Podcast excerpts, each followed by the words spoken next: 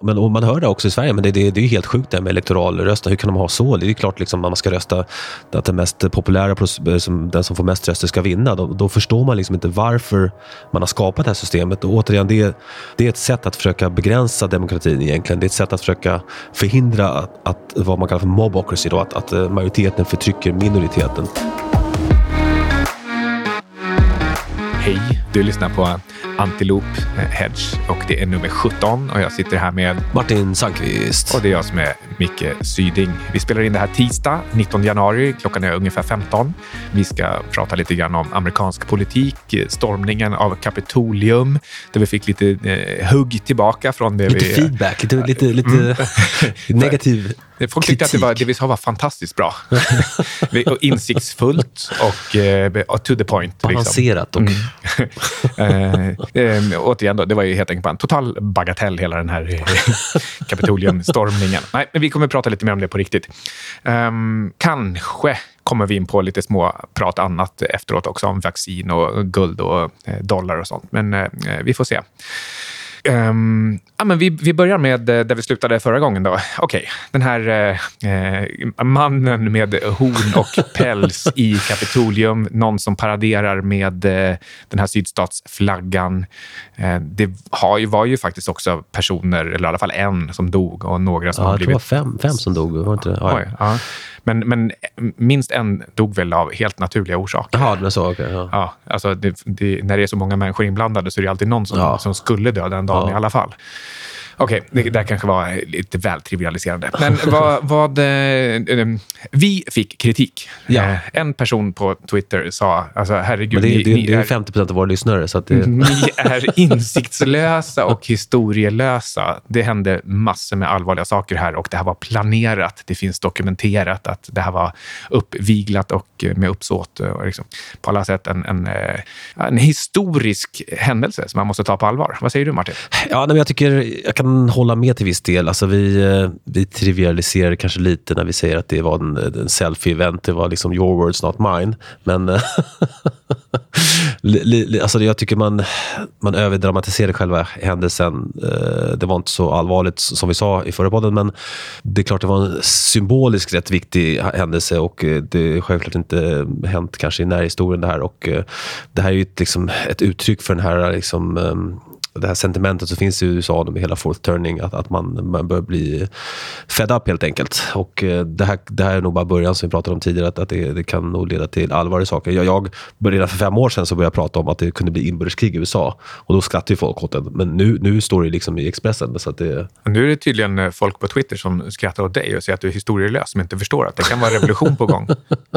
Precis, men vi, vi, kanske, det kanske var, vi gjorde misstaget att ta upp det i precis slutet av podden och hann inte prata igenom det helt enkelt eh, tillräckligt noga. Så att, eh, Definitivt my bad, eh, eftersom du sa vi, vi, vi har inte tid med det här nu. Och jag bara, jo, men vi, vi kör lite grann. Ja, exakt. Famous last words. Ja, lite grann ska man inte köra då tydligen. Men eh, eh, riksrätt, det blev ju genomröstat nu att det blir ändå en riksrätt. Och det är fjärde gången på eh, typ 160 år eller någonting och varav två mot samma person. Ja, det är, det är, en, det är ett trist, eh, trist rekord att hålla där för honom. Självklart. Det säger ju också någonting om att det här är symptom på någonting. För vi hade den här, eh, vad hette han, var det George Floyd? Eh, upp, upploppen, ras, eh, rasupplopp får vi väl kalla det för. Och eh, vi har två riksrätter mot samma president. Vi har en stormning av Kapitolium. Även om varje sak för sig kanske inte är, liksom är enorma så är det ett, ett tecken på samhällsstämningen. Det är en, det är en tribalisering och eh, människor är beredda att ta till högafflarna. Ja, och man ser också liksom eh, mycket, mycket flykt från, från till exempel Kalifornien ner till Texas. Eh, eh, och många av de här tech-snubbarna och även från New York ner till Florida. Många hedgefondmänniskor som... Ja, nej, men alla de här, det är många bäckar små, men det, det, känns som att det börjar eskalera till någonting eh, som kan bli eh, riktigt illa, tyvärr. När du tänker på det, helt allvarligt. Tror du, alltså är det din best guess att eh, det, det här kommer leda till någonting? Vi kommer få se värre saker de kommande eh, fyra åren? Ja, nej, men jag tror att man ska vara väldigt naiv om man tror att det här bara är slut nu, bara för att liksom, nu är Trump borta och eh, att vi har Biden i Vita huset. Utan det, det, är snarare tvärtom. att det kommer nu, nu tror jag det kommer eskalera det här. Och, eh, alltså inbördeskrig är klart, det, det, är en, det är en rätt aggressiv prediktion, men någon form av liksom, försök till secession, alltså ut utträde ur unionen, tror jag vi kommer se. Troligen från Texas eller Florida, någon sån där stat. Eh, för att man helt enkelt eh, vill komma undan eh, ja, den, den börda som, som hela amerikanska liksom, staten har lagt på med alla skulder och allting. Hur är det med de där två egentligen? Vem eh, har bäst koll på finanserna? Texas, klarar de sig helt och hållet själva? Texas, de är rika? Ja, absolut. De, de är väldigt rika. de, de, men, de, de röstade om att de skulle införa en, en egen guldmyntfot och massa saker. de har ju ett, stort, ett stort guldinnehav och sådär. Är det inte där man får betala med med silver. Ja, det kanske är. Men det, tänk på så här, salonger när man ska köpa en, en whisky i salongen. Man... Men okej, okay, så, så, Texas, de, de har råd och de är liksom stora nog och de är dessutom eh, cowboys. Ja, eh, precis. Ja, och de, de ligger bra till geografiskt. Eh, för att vilja bryta sig ur och sådär. Så men eh, det pratas, pratas även om att Kalifornien skulle göra det, men det, det tror jag inte för att eh, det, det, ja, det känns osannolikt.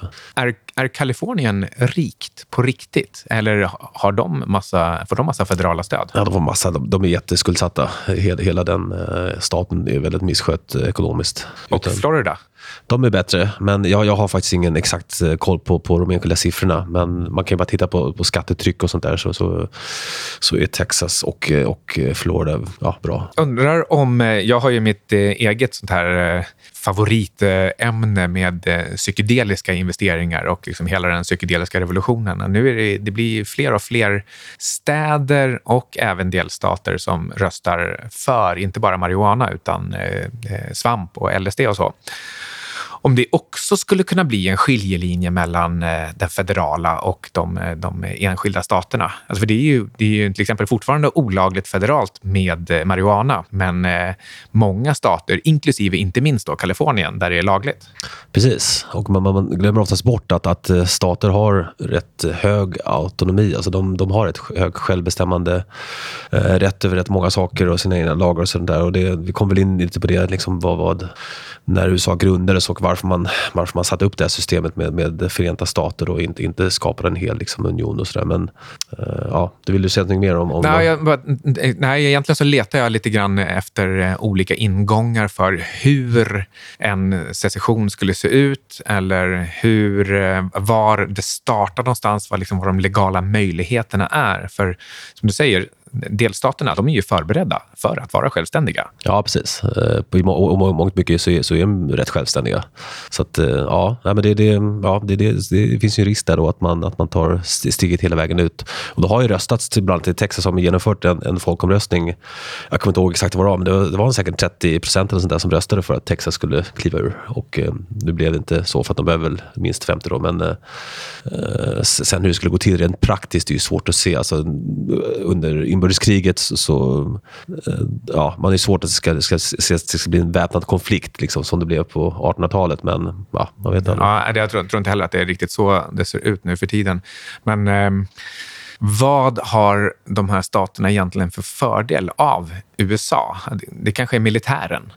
Ja, precis. Och eh, som sagt, må många som är rätt skuldsatta har ju behov av, av federalt stöd också. Så att, eh, eh ja, nej, men det, är, det är väl också militären. Och, eh, sen är de ju väldigt homogena rent kulturellt, får man ju säga, alla stater. Jag har ju bott i USA när jag var yngre och det, det, det är inte så stor skillnad, eller väldigt liten skillnad om man jämför liksom, till exempel med e-, Europas liksom, eh, nationsstater. Och när du ändå nämner Europa, då har vi ju äntligen klart med, med Brexit, vilket ger en, en role model för den här typen av utträden. Så det, det skulle kunna vara den där liksom dominobrickan som börjar. Och det kanske även finns andra utträden i Europa som liksom ändå ser, ja, det gick ju faktiskt. Mm, mm, absolut. USAs ställning generellt sett är hotad. Eh, det är ett ganska litet land. De är bara 300-400 miljoner invånare om du jämför med Kina och Indien. och om Kina och Indien får samma liksom, teknologi och de investerar ju därefter och eh, även lånar lite grann teknologi utifrån. Så eh, att, att USA i framtiden kommer vara marginaliserat, det tycker jag det, det känns som en, en, självklarhet. Det är bara frågan hur snabbt det går. Och ja, just nu så går det ganska snabbt. Ja, precis. Och det, man måste liksom förstå hur länge, hur länge USA och varit på dekis. Eh, det började redan på 70-talet. Jag skulle kunna säga att det börjar 1971 när man släpper guldmedfoten. Det är där allting börjar barka. Sen har man lyckats hålla det här vid liv då, tack vare att man har reservvalutastatus och man kan driva bytesbalansunderskott i, i princip i all oändlighet, verkar det som. Eller har gjort det i alla fall liksom i 40-50 år. Och, eh, någonstans eh, så blir det den här Triffin-paradoxen då att, att förr eller senare så, så om man har reservvalutastatus så kommer man förlora den för att man, man missbrukar den. Och det är precis det USA har gjort. Man har drivit nu bytesbalansunderskott i alla år och eh, budgetunderskott i alla år och, och nu, nu har man liksom en, en, en skuld som är ostoppbar helt enkelt, eller obetalbar. Eh, men jag, jag såg någonstans hur mycket varje president har lagt på. Liksom det, Barack Obama han, han adderade lika mycket till statsskulden som alla, hans, alla presidenter som föregick honom under hans, under hans åtta år. Då. Och Trump la till, eller kommer ha lagt till lika mycket under sina fyra år som Obama gjorde.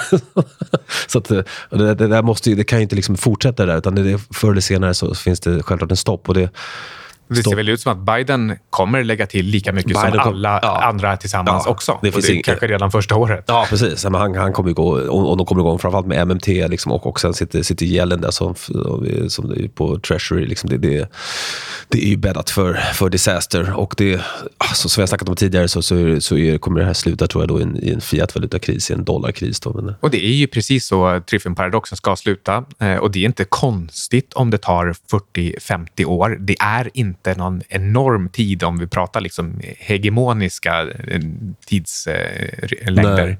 Um, och allting har egentligen byggt på petrodollar eh, slash reservvaluta. De, de sitter ju liksom ihop vid höften. Ehm, och nu uppluckras hela eh, så petrodollarn, liksom både för att oljans status eh, inte är lika stor längre, eh, men även om olja fortsätter att vara viktigt i, i liksom 20 år till, så eh, har redan Kina infört en, en separat eh, yuan, eh, eh yuan petro.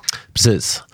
Alltså det, den, den, den driften har pågått rätt länge och eh, man även ser USA i ett större perspektiv, så vi kan komma in på det, liksom, varför, varför, varför blev USA så framgångsrik? Liksom det, många tänker inte på det. Man, man tänker bara men USA blev en supermakt. Jaha, men varför då? då? Det, jag tror många förstår inte att, att det var just liksom att USA var det friaste, eh, friaste landet i världen när det grundades och höll det rätt länge. Men sen har de tummat på det där.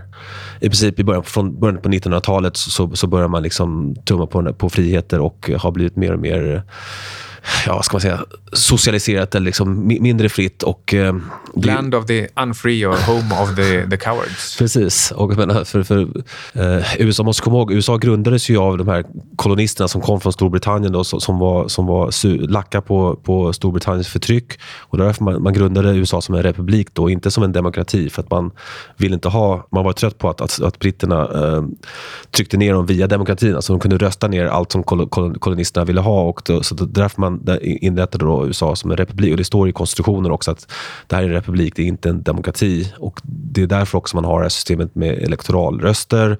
Man har den här konstitutionen som, som, som binder eh, den amerikanska statens makt då för att få den så liten som möjligt. Och det, det, det är det som har gjort att USA har blivit så stort. Att man har liksom bundit, man har hela tiden begränsat statens makt. För, för staten är hela tiden en, en, en en, eh, en, eh, vad ska man säga, det dränerar ekonomin på, på resurser. Ju mindre staten är, ju mer kan ekonomin växa. Det, det är inte tvärtom som, som man tror idag, att, att eh, staten ska stimulera ekonomin. Utan det är precis tvärtom. att Ju mindre staten kan vara, ju, ju mer, ju mer resurser kan fri, fri, friges liksom till privata sektorn så att, så att ekonomin kan växa. Och Det var det som gjorde att USA kunde växa och bli så framgångsrikt ekonomiskt. Då. Men som sagt, det här har man ju ja, varit tummat på under många år nu. Och det händer två saker parallellt här. Det ena är att vid varje val så ska det lyftas fram vem som vann eh, the popular vote och vem som, vem som vann. Ja, och vem som fick bäst röster. Och Demokraterna kommer nog försöka få igenom att få bort det här elektoralsystemet, även om det kommer krävas en, en, en förändring i konstitutionen. så kommer de trycka på det. De kommer vinna på det jättemycket då, i och med att eh, de har ju väldigt mycket stöd då i, i storstäderna och eh, på, på kusterna. Så att, eh, Men det är ju att förändra hela grundvalen för USAs Ja, existens. men, och man hör det också i Sverige, men det, det, det är ju helt sjukt det här med elektoralröster. Hur kan de ha så? Det är ju klart liksom, att man ska rösta att den mest populära, eh, som, den som får mest röster ska vinna. Då, då förstår man liksom inte varför man har skapat det här systemet. Och återigen, det, det är ett sätt att försöka begränsa demokratin egentligen. Det är ett sätt att försöka förhindra att, att vad man kallar för mobocracy, då, att, att eh, majoriteten förtrycker minoriteten. Eh, och Precis, man vill ju att små stater som Alaska ska ha sin femtionde del. Precis. Eh, precis. Just för att staterna inte ska kunna då, eh, ska röstas ner då, helt enkelt eh, av, av eh, stater som är mer, har mer population. Och det andra som jag tänkte på, det är på vilket sätt Högsta domstolen har perverterat konstitutionen eh, Ja. nästan, nästan medvetet under hundra år. Ja, nej, de har ju kanske det bär största ansvar i allt det här. För de, deras jobb, är, deras huvudsakliga jobb är, är ju att, eh, att slå ner lagar som föreslås som är icke-konstitutionella. Och det har man ju, har man ju i början då med inkomstskatten som kom i början på 1900-talet så har man ju ständigt eh, missat det där och, och, eh, och tryckt igenom saker som, är, som går emot konstitutionen. Och eh, det är delvis en förklaring till då varför, varför USA varför det har gått ut för så mycket för dem. Och, så, så liksom, USA byggde på Eh, frihet och bland annat inkomstskattefrihet. Eh, och det här att det är en republik, inte en demokrati. Eh, USA är ju fortfarande ändå teknologiskt ledande och är det kanske inte minst i kraft av att de har haft en, en nästan fri invandring fram till nu. Men ser du att det är någon annan stat? Alltså, tror du, kommer Kina ifatt teknologiskt eller tillräckligt mycket ifatt?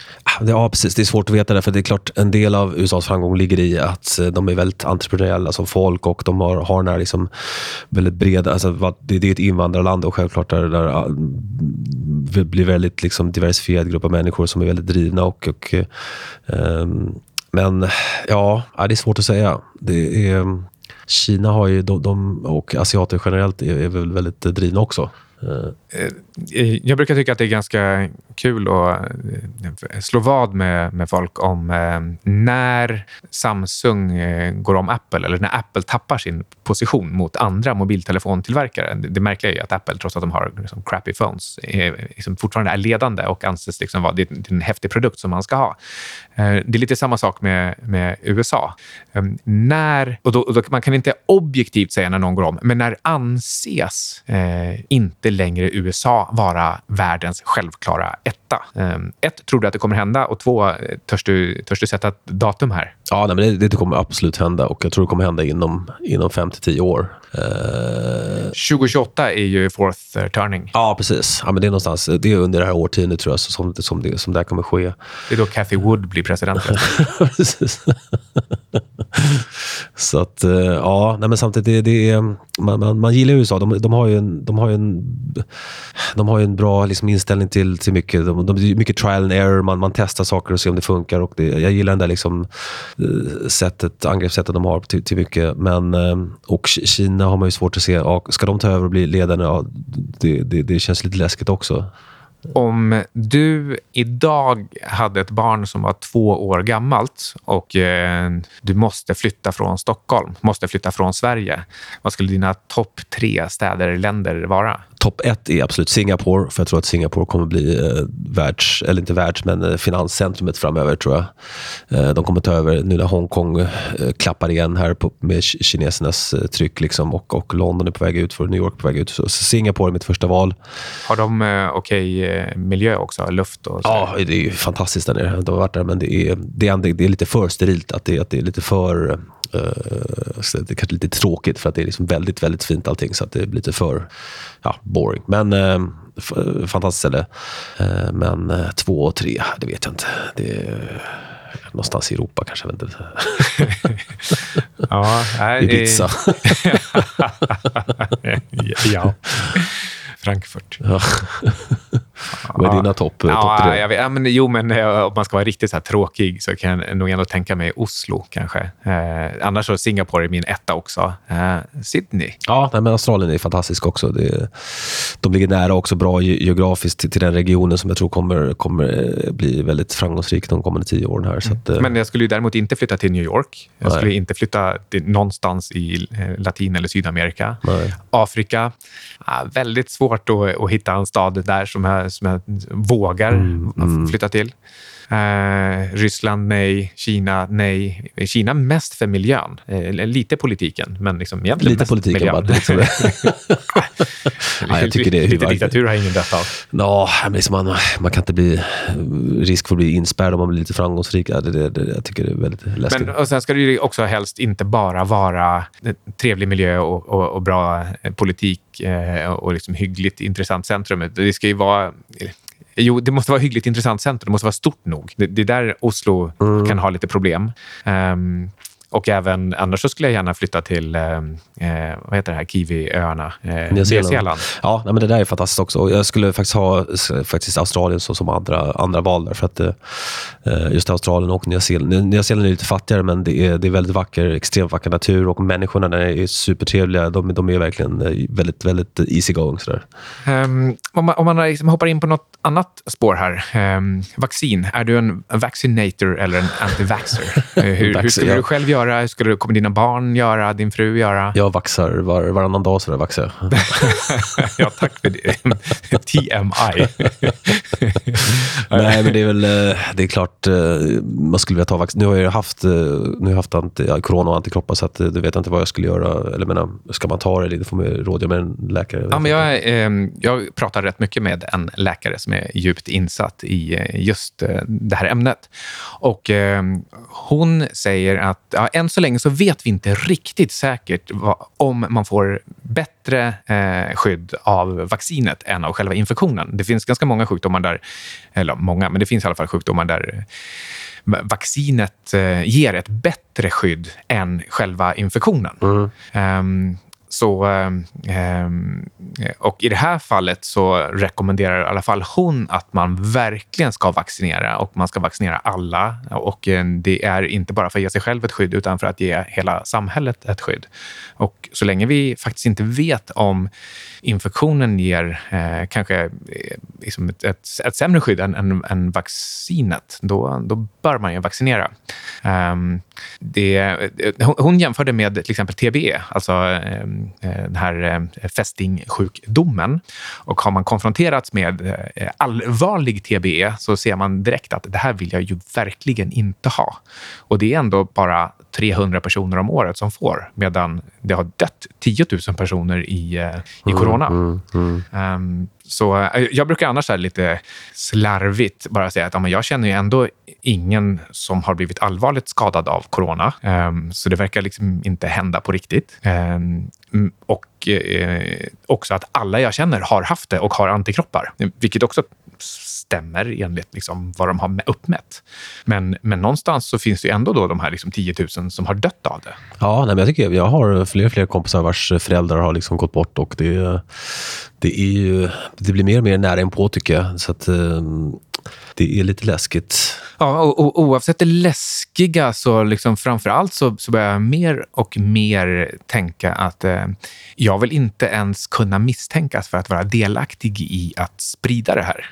Nej, precis. Och det, det, det tycker jag är en intressantare fråga. Det, här med, det, det uppstår mycket så snack om, ska man ens få prata om att, att, att, eh, att vara en anti-vaxxer? Liksom, är det ens, ens okej okay, liksom, att, att, eh, ha den diskussionen? För det finns ju rätt många som, som, som är lite så konspirations, konspirationsteoretiskt lagda och eh, Eh, då, då, jag tycker det är intressant liksom, frågeställningen om, om man liksom... Eh, för, för många tycker att det, det är såna här, det är såna här eh, uh, foliehattstyper som inte ens ska få yttra sig. Och det, det finns ju många, många områden man kan prata om här, men uh, jag tycker ju det är bättre om alla får liksom säga vad de vill och sen får man liksom försöka reda ut vad som är bäst. Ja, ja där håller jag verkligen med. Jag tycker att det är obehagligt om nästan yttrandefriheten ska inskränkas om det ska bli ett stigma att säga att man inte vaccinerar sig.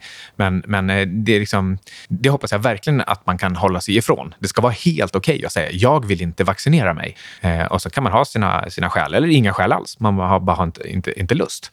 Men, men, men jag personligen vill, eh, jag vill bara helt enkelt inte vara en, en person som kan misstänkas för att sprida. Nej, precis. Nej, det, det, det vill man inte.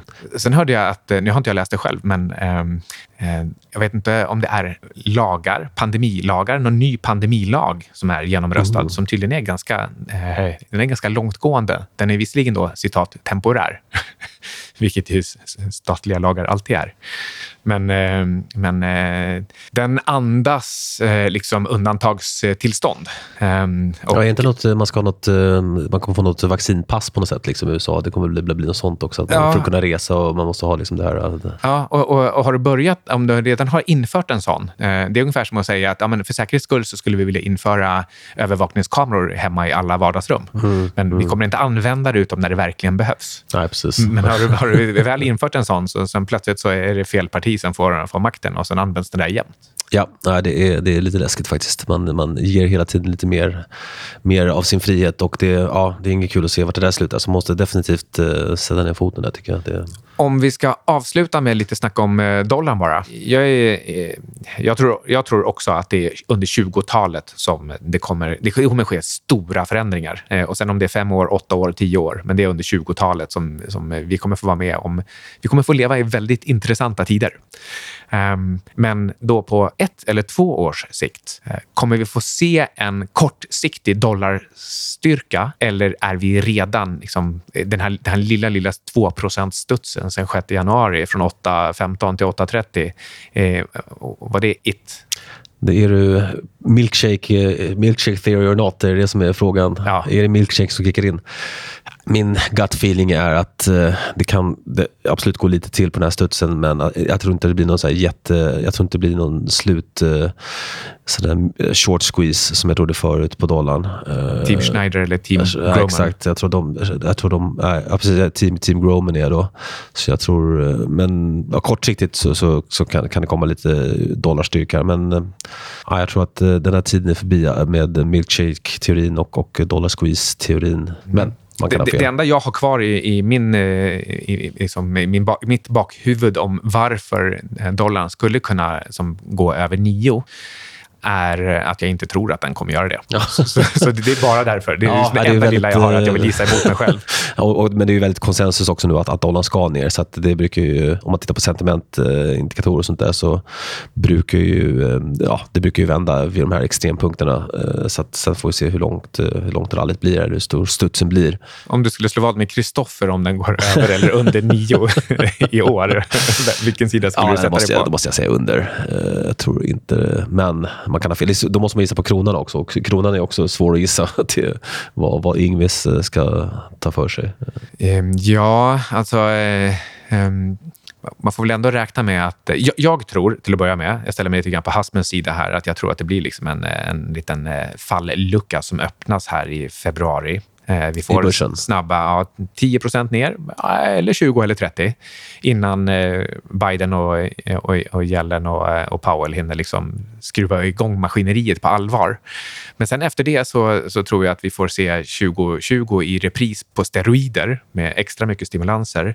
Är det bra eller dåligt för Sverige och kronan? Det är antagligen bra för, för kronan. Eh, allting är liksom, står ju liksom egentligen fortfarande still och den typen av stimulanser kanske liksom ändå kan höja stämningen kring exportindustrier, exportländer som Sverige. Att vi faktiskt får, oavsett om det sker på riktigt eller inte, så, så börjar man tro att exporten ska komma igång igen. Ja, och man satte ner foten på det här med, med negativ ränta. Det vill man inte ha och det, det, det var ju helt rätt. Så att, uh, om man håller sig till det så, så ja, men då är det mycket väldigt att kronan... Kan, då kan liksom ändå kronan bli stark och då får jag väl igen då backa på den där nio kronan eh, som jag ju inte ens trodde på från början, utan bara trodde på för att jag inte tror på den. för att du inte tror på den, du tror på den. Är det någon som får högt förtroende för mig som förvaltare nu? ja, vill du säga något sista? Eller? Nej, jag vet inte. Ska vi ens publicera avsnittet? Det känns... ja, men då har du då eventuellt lyssnat på Anti... har lyssnat på Antiloop Podcast som produceras i samarbete med Vexaton Media. Ingenting som du har hört i det här avsnittet har varit någon form av rekommendation och alla placeringar är förknippade med risken att förlora hela eller delar av ditt kapital. Glöm inte att prenumerera i din podcastapp och lämna gärna en recension så hjälper du oss nå ut till fler lyssnare.